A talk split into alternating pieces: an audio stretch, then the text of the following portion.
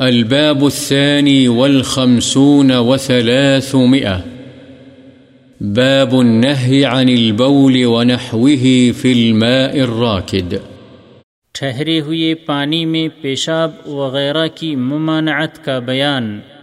عن جابر رضي الله عنه أن رسول الله صلى الله عليه وسلم نهى أن يبال في الماء الراكد رواه مسلم. حضرت جابر رضی اللہ عنہ سے روایت ہے کہ رسول اللہ صلی اللہ علیہ وسلم نے اس بات سے منع فرمایا ہے کہ ٹھہرے ہوئے پانی میں پیشاب کیا جائے. مسلم